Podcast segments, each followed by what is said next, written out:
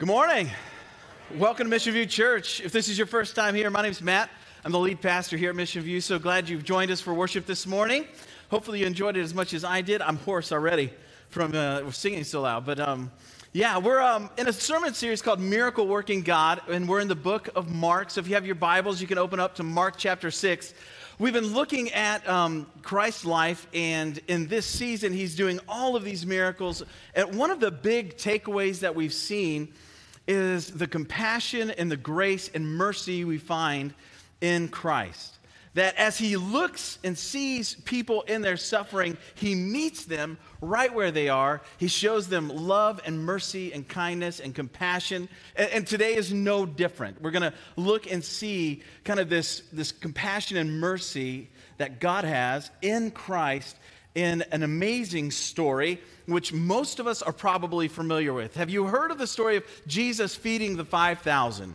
Anyone here heard that one? It's, it's kind of a popular Bible story. It's one of, one of the most amazing miracles Jesus performs. He, he feeds the 5,000 from um, just, you know, just a, just a few loaves and some fish, right? Just this amazing miracle. So, over this time, we've seen Jesus healing the sick. He's taught them with an authority that they've never experienced before. He's even raised the dead. Jesus has provided the best health care, education humanity has ever seen. What more can they need? What else do you need if you have wisdom and guidance and health and even being raised from the dead? Well, we need food, right? Those the daily sustenance, the things that are going to keep us going, we need food. He provided healing, knowledge, guidance, and wisdom, and even raised the dead. But now he's going to provide food, thing that they did really need at the time. Now, as we've gone through this series, one of the themes we have seen is that God's compassion and love for people. We see this in his kindness and mercy in everything that Jesus did. And we know that Jesus only did what he saw the Father doing. So it's not just it's not just Jesus loving and being compassionate. It's actually the Father heart of God, the Father being revealed to us in everything that Jesus said and Jesus did because Jesus is a perfect representation of the Father. We believe that God the Father, God the Son, God the Holy Spirit are three in one. We call that the Trinity. It's this, this miraculous supernatural thing. It's not three gods, it's one, three in one. And Jesus reveals the Father to us. Now, another powerful revelation comes as we look at the miracles Jesus performed. And what we're really seeing is that Jesus is showing us through all of these miracles and all of these interactions and these accounts that we find that He is all that we need. Jesus is all that we need, everything and more. And I, I, read a great book one time called Jesus Plus Nothing Equals Everything. It's a great book. But it, this, this idea that Jesus is all that we need. Now, we believe that, right? We believe that Jesus is all we need. But there are times in our lives where things get hard or unexpected things come our way, and we're just like, Jesus is all I need, but I could really use 10 grand right now. Right? Have you ever felt that? Jesus is all I need, but cheesecake tastes really good. Right? We have these ideas and things, and it's, it's when the rubber meets the road in our lives, it's when difficult things come into our lives or suffering comes into our lives that we, we try and add all these different things to our life and sometimes don't do it all great. We're going to see that happen today. We're going to see that happen in the apostles' lives. And as Jesus is there with them, we're going to see the apostles kind of turn to their own strength, even though they've been walking with Jesus. And last week we saw Jesus send them out with his authority to, to work miracles and do all these things. Even here, as the apostles come back and give their report to Jesus of the amazing miracles they did because of the authority that he delegated to them, that as Jesus asks them to feed these people, they start looking to their own strengths and their own things as they look into that. But, anyways, this is a great story. I'm, I'm really excited about what the Lord has given me to share with you. I feel He's really going to speak to our hearts this morning. So, before we read um, our text, let's pray and go before the Lord. Dear Heavenly Father, we thank you for your truth. We thank you for the miracles that, that Jesus performed, revealing his divinity his deity, that he was truly God and truly man. And Father, we submit to your authority. We submit to your word. This is your truth. And God, we pray that you would change our hearts and grow us, Father, That we would walk out of here different people than we walked in because we have met with our Creator. Come and have your way in our hearts in Jesus' name. Amen. It's really interesting. I'm, I will not talk about it a whole lot this morning, but I want to share it. Uh, after Jesus performs this amazing miracle of feeding the 5,000, um, the Jewish people want to make him king. He has done all these amazing miracles, and the people have seen all these amazing things. And at the, after this, they want to make him king.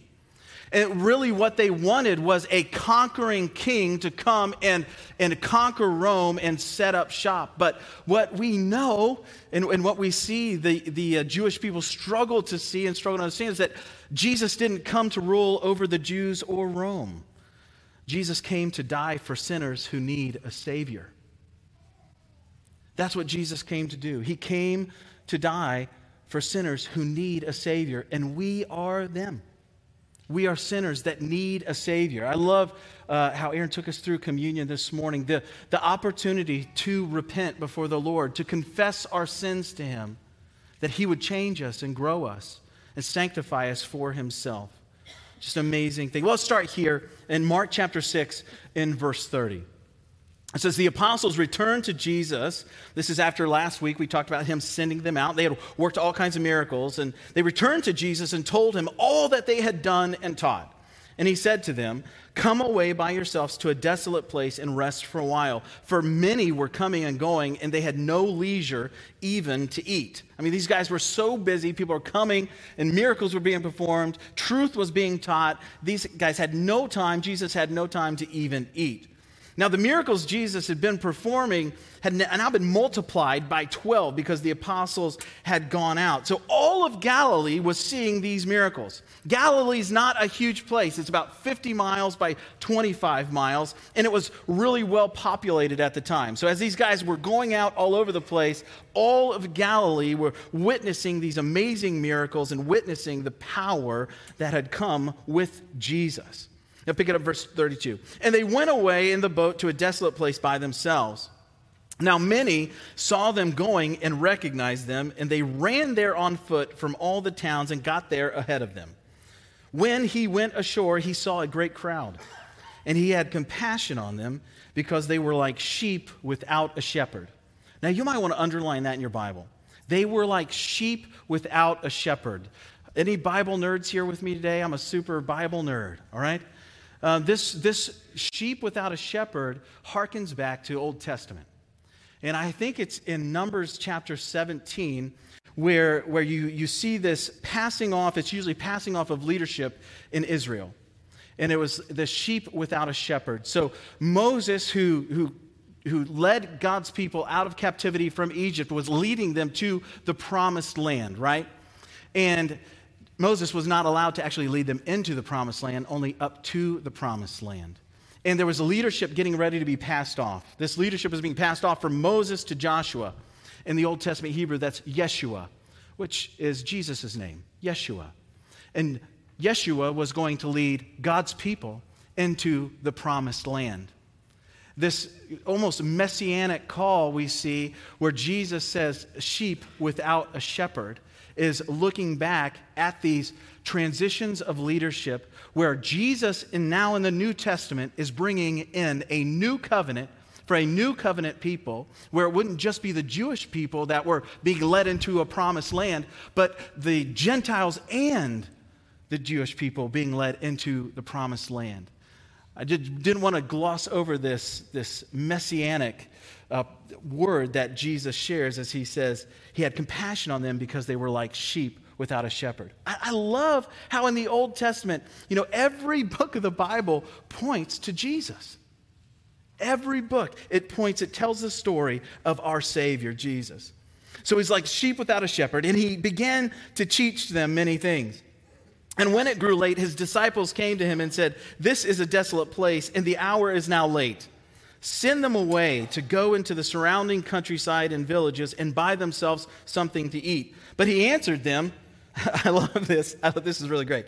You give them something to eat. Now, can you imagine this? I, I, I love how Jesus talks and thinks. I love how it always works out this way. There's 5,000 men on the countryside 5,000 men. So there's, there's women and children too. Most theologians think that there's upwards around 15,000 people on the countryside here. And every, you know, all the apostles, they're exhausted. They've been going out and they've been teaching here. They haven't eaten. And they're like, hey, let's break this party up, man. Let's send everybody home. Everybody gets something to eat and, and um, we'll just move on and get some rest here. He's like, no, you feed them. Could you imagine that? You feed them, you know? Don't send them off, you feed them. And they said to him, Now get this. Now, uh, this is what I find interesting too. This is after the apostles had been given this authority from Jesus to cast out demons, to raise the dead, to heal the sick. And this is what they've been doing. They've been out doing these great miracles. So we, I mean, we think of it and like feed the 15,000 or 5,000 men, whatever it is. And we think that's a huge deal. But these, think about this. They've been out doing miracles. But where does their mind revert to? Shall we go and buy 200 denarii worth of bread and give it to them to eat? And he said to them, How many loaves do you have? Go and see. And when they had found out, they said, Five and two fish. Then he commanded them to all sit down in groups on the green grass. So they sat down in groups by hundreds and by fifties. And taking the five loaves and the two fish, he looked up to heaven and said a blessing and broke the loaves and gave them to the disciples to set before the people. And he divided the two fish among them all and they all ate and were satisfied. And they took up 12 baskets full of broken pieces and of the fish. And those who ate the loaves were 5,000 men. God's word for us today. The first thing I kind of want to pull out of this text, and it's in your notes as you've got a program as you're coming in, you can follow along there. And the first, the first feeling is this we are moved with compassion, we are moved into action. When we are moved with compassion, we are moved into action. Now, that's the first point written in your notes, but you can scratch that out. It's not the real first note. That's not the real first fill in. Here's your real first fill in. And uh, this was kind of a, a last minute thing as I was praying over my sermon last night. I'm changing this first point, and I want it to be this sheep need a shepherd. Sheep need a shepherd. Now, I think here at Mission View Church, that first initial point I just shared with you, when we're moved with compassion, we're moved into action. That's something we do here at Mission View that uh, God moves on our hearts, we act. We just don't go, oh my, there's a need. No, we say, oh my, there's a need. Let's go to God in prayer and then let's go do something about it. That's why we partner with missionaries and all these things. That's a great point. Don't get me wrong. When we are moved with compassion, we should be moved into action. But I think what God wanted me to share with you today is that sheep need a shepherd. Sheep need a shepherd. When he went ashore, he saw a great crowd and he had compassion on them because they were like sheep without a shepherd. And remember what I talked about here. We don't want to miss this. This is hearkening back to that leadership transfer. This is a messianic statement that Jesus that is being stated here in God's word for us. So Jesus the Messiah sees these people without a shepherd. They were lost, broken, weary, confused, foolish, hopeless, and sinful, and he had compassion. Now, this Greek word we have here in the New Testament for compassion is a Greek word only used to describe Jesus. It's a Greek word for compassion that is only used ex- exclusive and set aside to describe Jesus. This is a great compassion. He saw people without a shepherd and had great compassion.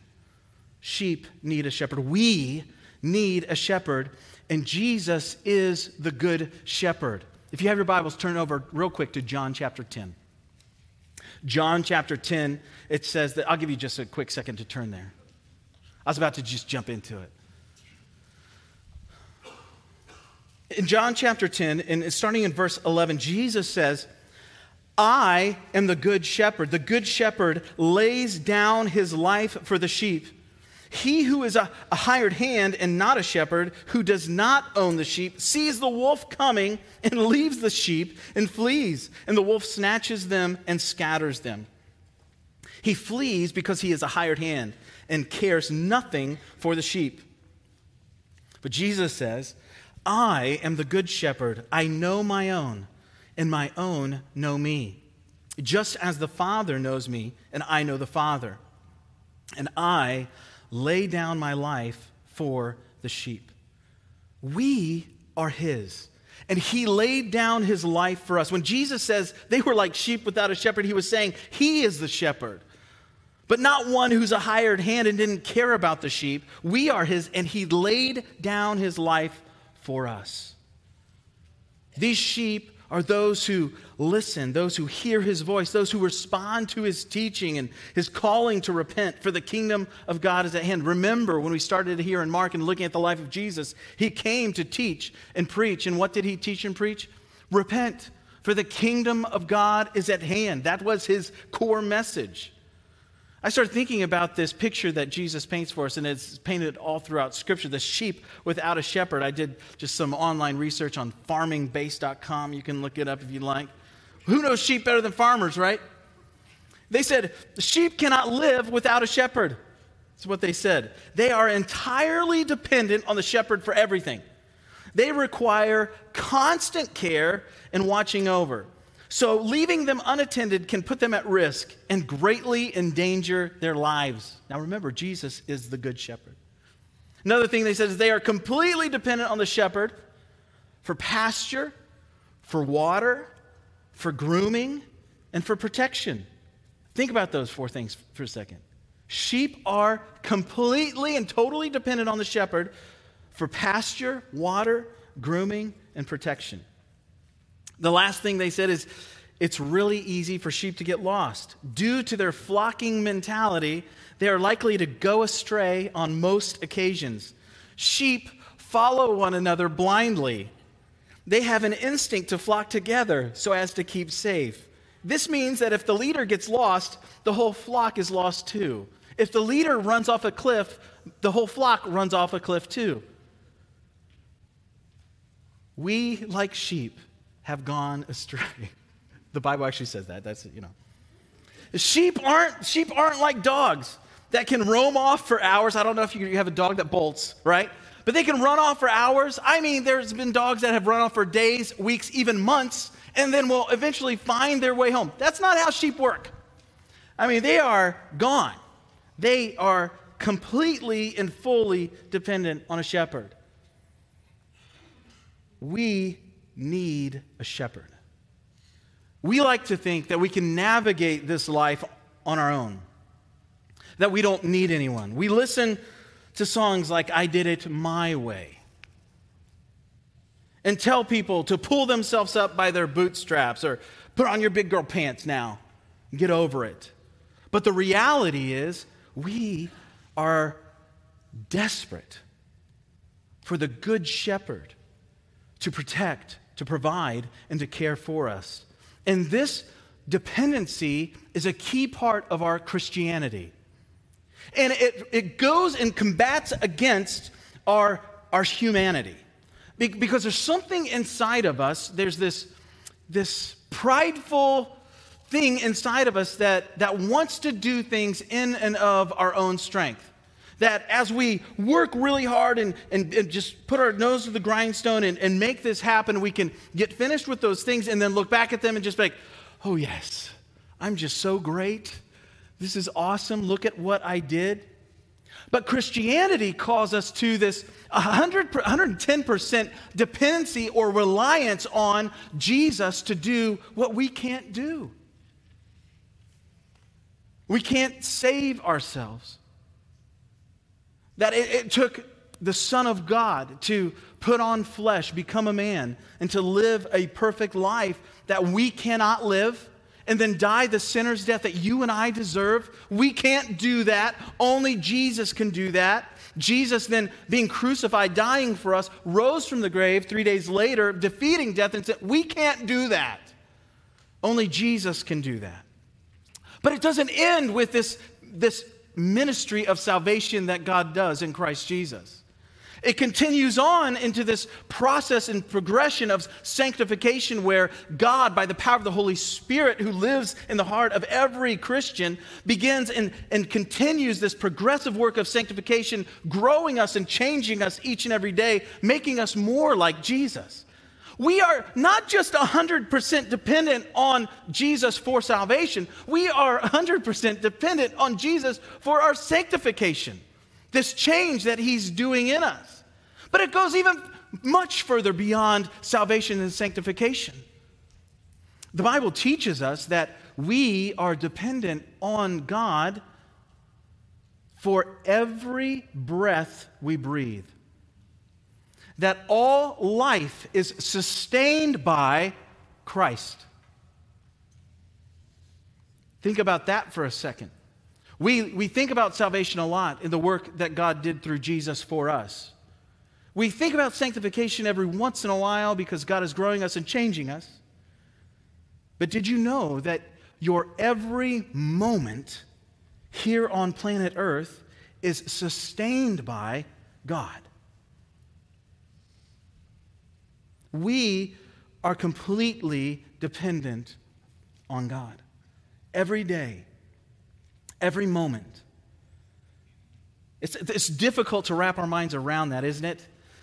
I mean, because we go through our days and we have Monday through Friday, a nine to five, you know, and you're doing the thing, you're paying the mortgage, you're paying, you know, all the bills, and you're, you're making this thing work and you're trying to work through this. And, and we kind of look at our lives and, and there's these things that we do, and we forget that there's one underneath, behind, around, and surrounding all of that. And it's our Creator. The Bible says that God's mercies are new every morning. I think what he's talking about is that every day, every day, God is active in your life. Every moment. He never leaves you alone because he is the good shepherd. Let's check out this next section in verse 35. And when it grew late, his disciples came to him and said, This is a desolate place, and the hour is now late. Send them away to go into the surrounding countryside and villages and buy themselves something to eat. But he answered them, You give them something to eat. That's the second point in your notes today. You give them something to eat. I just love that statement from Jesus. Jesus doesn't say, It's all right, guys, I'll feed them. He doesn't say, I'm going to work a miracle. I'm going to do this thing. Don't worry about it. He doesn't say, hey, you just sit over there. I got this. He says, you feed them. Now, their first idea is to gather all their money together, everything they had, they had and they said, go into town and, and buy something to do this. And I think of this, and it's almost laughable to think about these apostles thinking that way after they work all these miracles and do all these amazing things that God, you know, through Christ, God, Jesus has given them authority to do, right? They've just come back from this miracle session that they had had all over Galilee for weeks on end. They're coming back to Jesus. Here's what's happened, right? They have this great testimony of the miraculous work of God. And Jesus says, You feed them. And instead of them just going, Okay, let's do this. They're like, oh man, all right, who's got, you got five bucks? You got 10 bucks?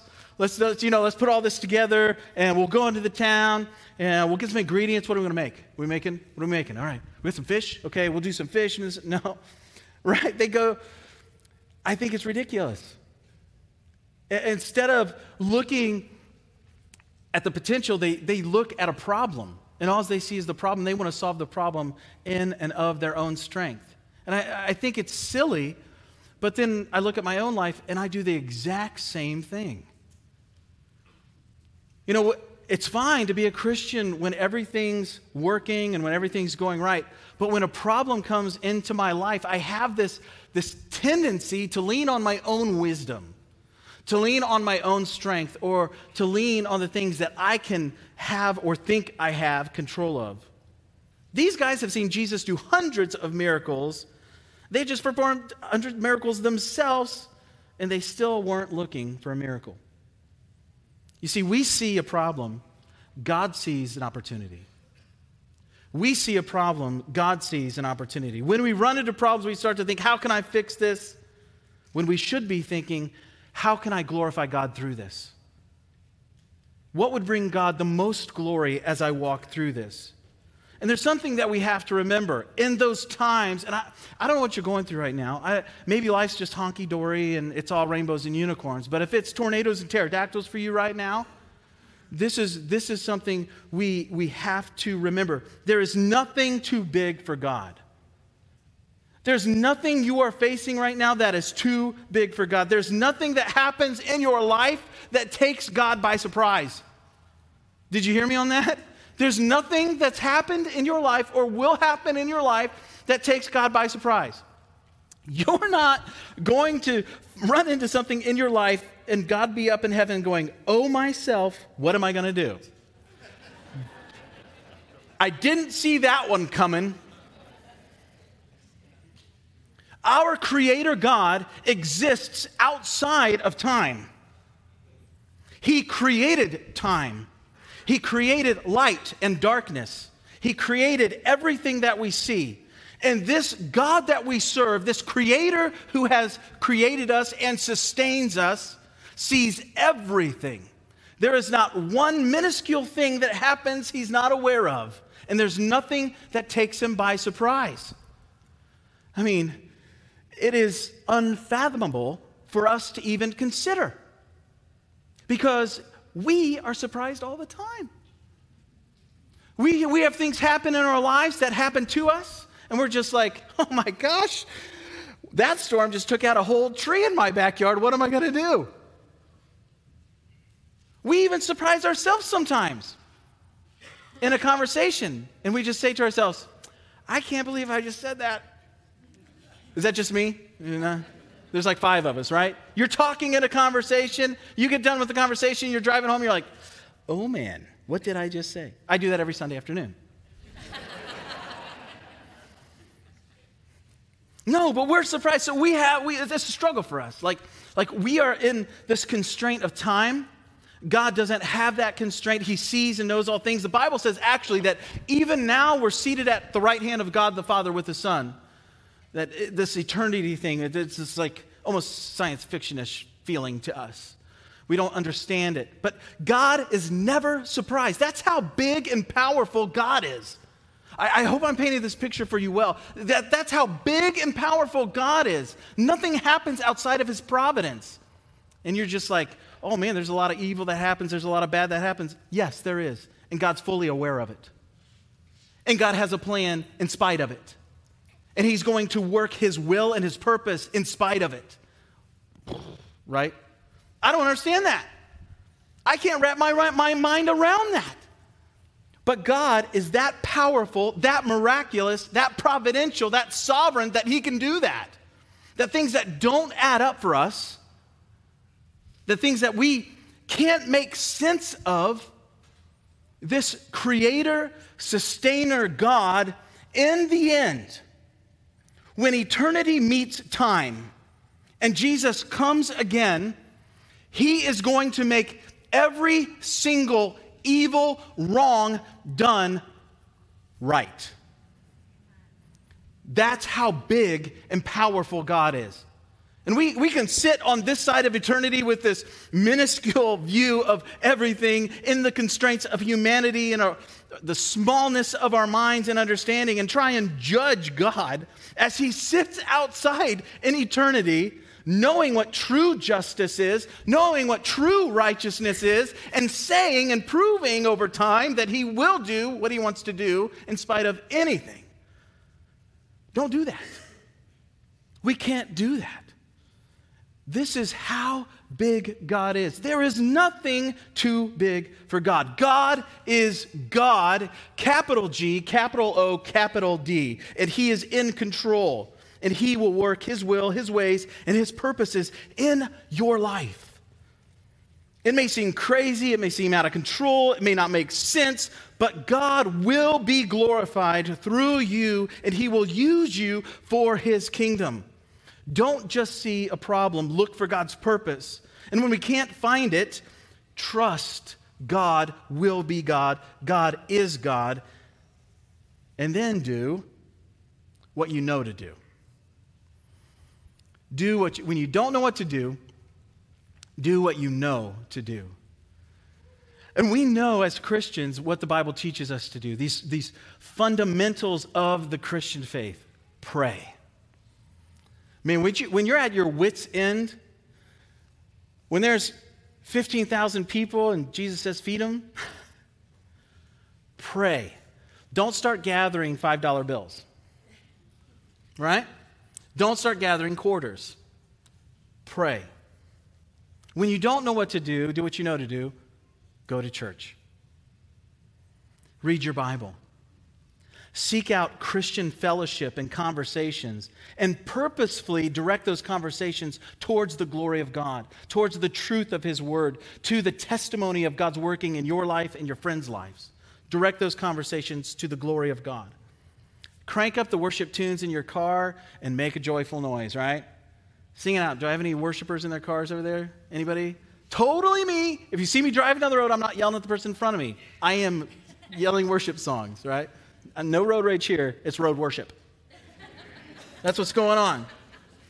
Sometimes the problems we see seem so big that we feel inadequate.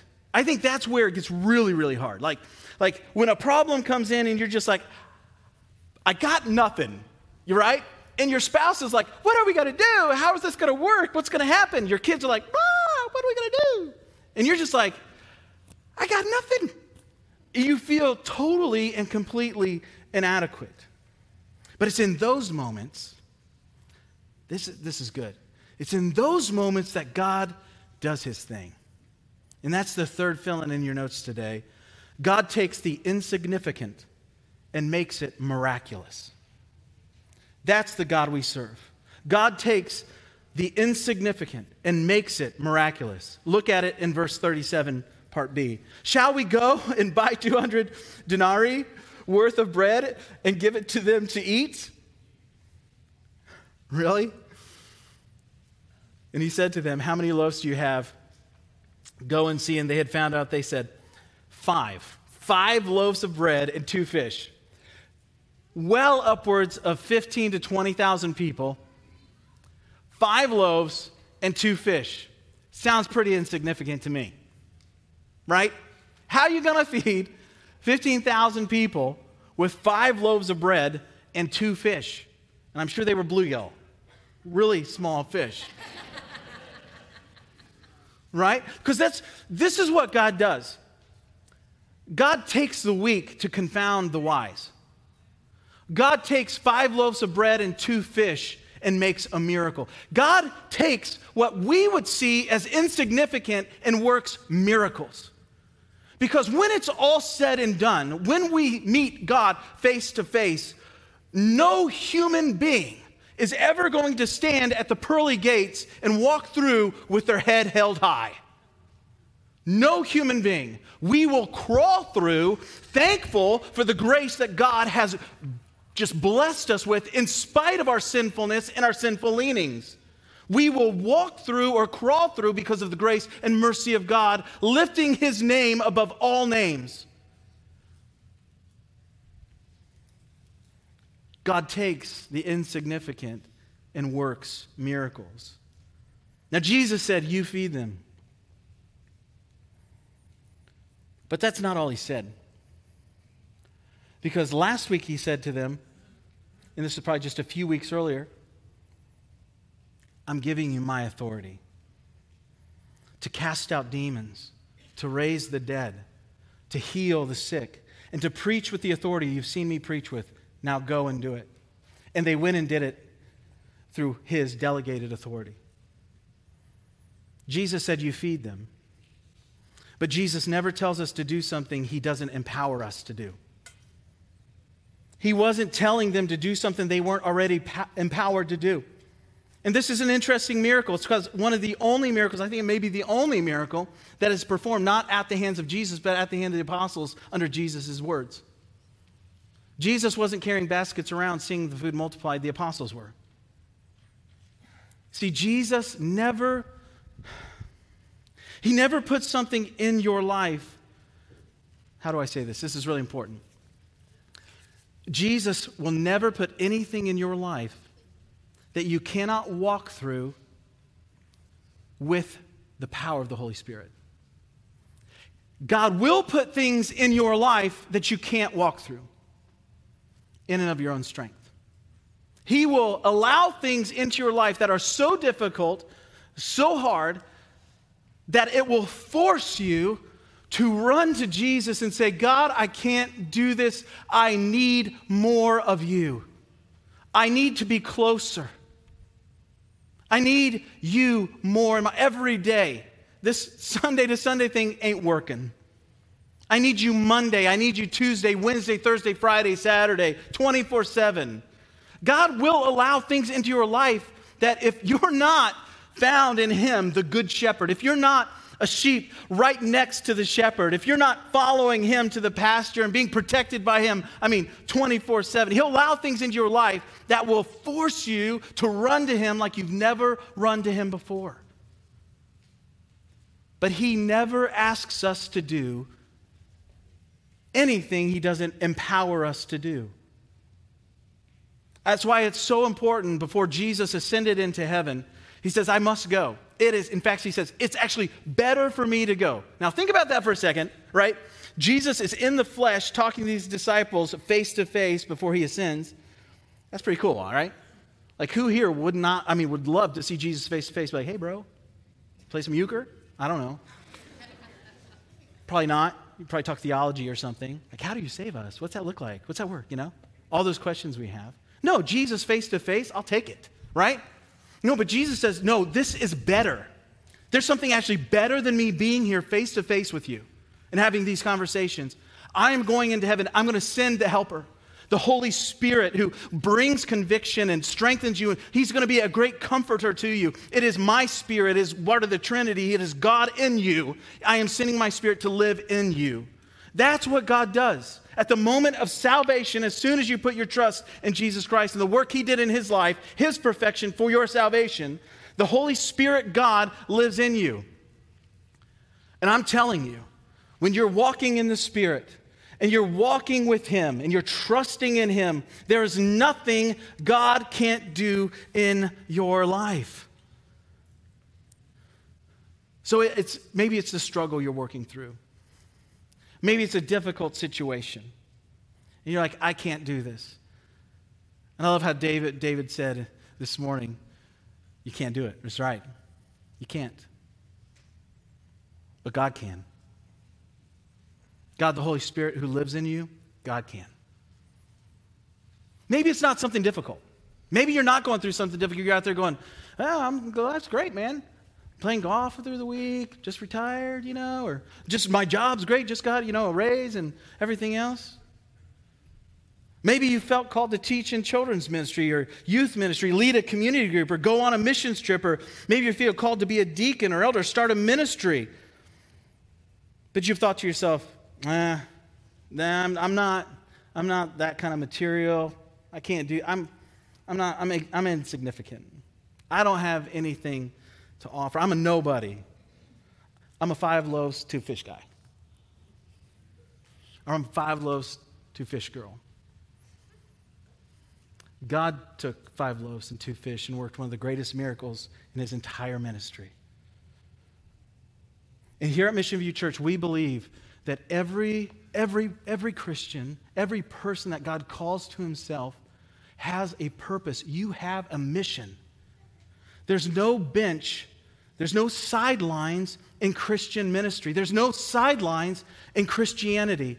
Every Christian is called, not just called, is, is built and created and empowered with gifts. God has gifted you to use those gifts for his kingdom. There is no such thing as sitting on the side. Oh, I just show up. I just, no, there's no such thing. God has gifted you, and He has a mission and purpose and destiny for you. What is that mission? What is that purpose? What is the destiny that God has placed on your life? You may think you're insignificant. You may think you're five loaves and two fish. But God takes those things, those things we think insignificant, we think are small, we think will make, never make an impact, and He works miracles. God wants to work a miracle in your life. You are His son, you are His daughter, and He has great things for you, good things for you that He prepared for you to do even before time began. That he knew your name, he knew where you'd live, he knew who you'd marry, he knew how many kids you would have. Every good deed that you would do, he's, he set these things aside for you. You have a mission. Don't think that you can't make an impact. Man, if, if God can take five loaves and two fish and feed 15,000 people, God can use you and God has a purpose for you. What is that purpose? What are the gifts that God's given you? Can you see yourself working towards the glory of God on mission, on purpose for Him? What are those things? I want to challenge you this morning that you would be praying about how you could be used in God's kingdom. Maybe it's on the prayer team or the children's ministry or the worship team or greeting people at the doors, going out on missions trip with our missions teams and doing different things. What is it that God is moving on your hearts? I truly believe, even right now, there's some of you sitting out there, that the Holy Spirit is, is moving on your heart and calling you to serve Him. You've been sitting on the sidelines. You've been thinking about it. You've even almost called the church before and saying, I, I, maybe this would be helpful for God in His kingdom work here. I, I really believe there are people sitting here right now thinking that, maybe even watching online at home. God has a mission for you. Everyone has a mission. If he can do it with five loaves and two fish, he's going to do it in your life. Step out in faith, take that step, and see what God does. Amen? Let's pray together. Dear Heavenly Father, we thank you for your Son Jesus. And Lord, we, we look back at the life of Christ and we see all these miracles and we see all the the compassion and kindness and mercy that he has shown. And it's, it is unavoidable to see the love that you have for people. And God, we pray that you would make us more like your son Jesus. That when, when we're moved to compassion, God, that we'd be moved to action. And God, that we would trust in you, the good shepherd, to do what only you can do in and through our lives. And Father, for those, those people here who have been thinking about how they can serve you and the gifts that you've given them, God, I pray that you continue to move on their hearts and just, just, make, it, just make it impossible for them to avoid it any longer, Lord. That they would find, that they would find their purpose in your kingdom for your glory and for our good. We surrender to you. Come and have your way in Jesus' name. Amen. Let's stand as we sing our closing song this morning.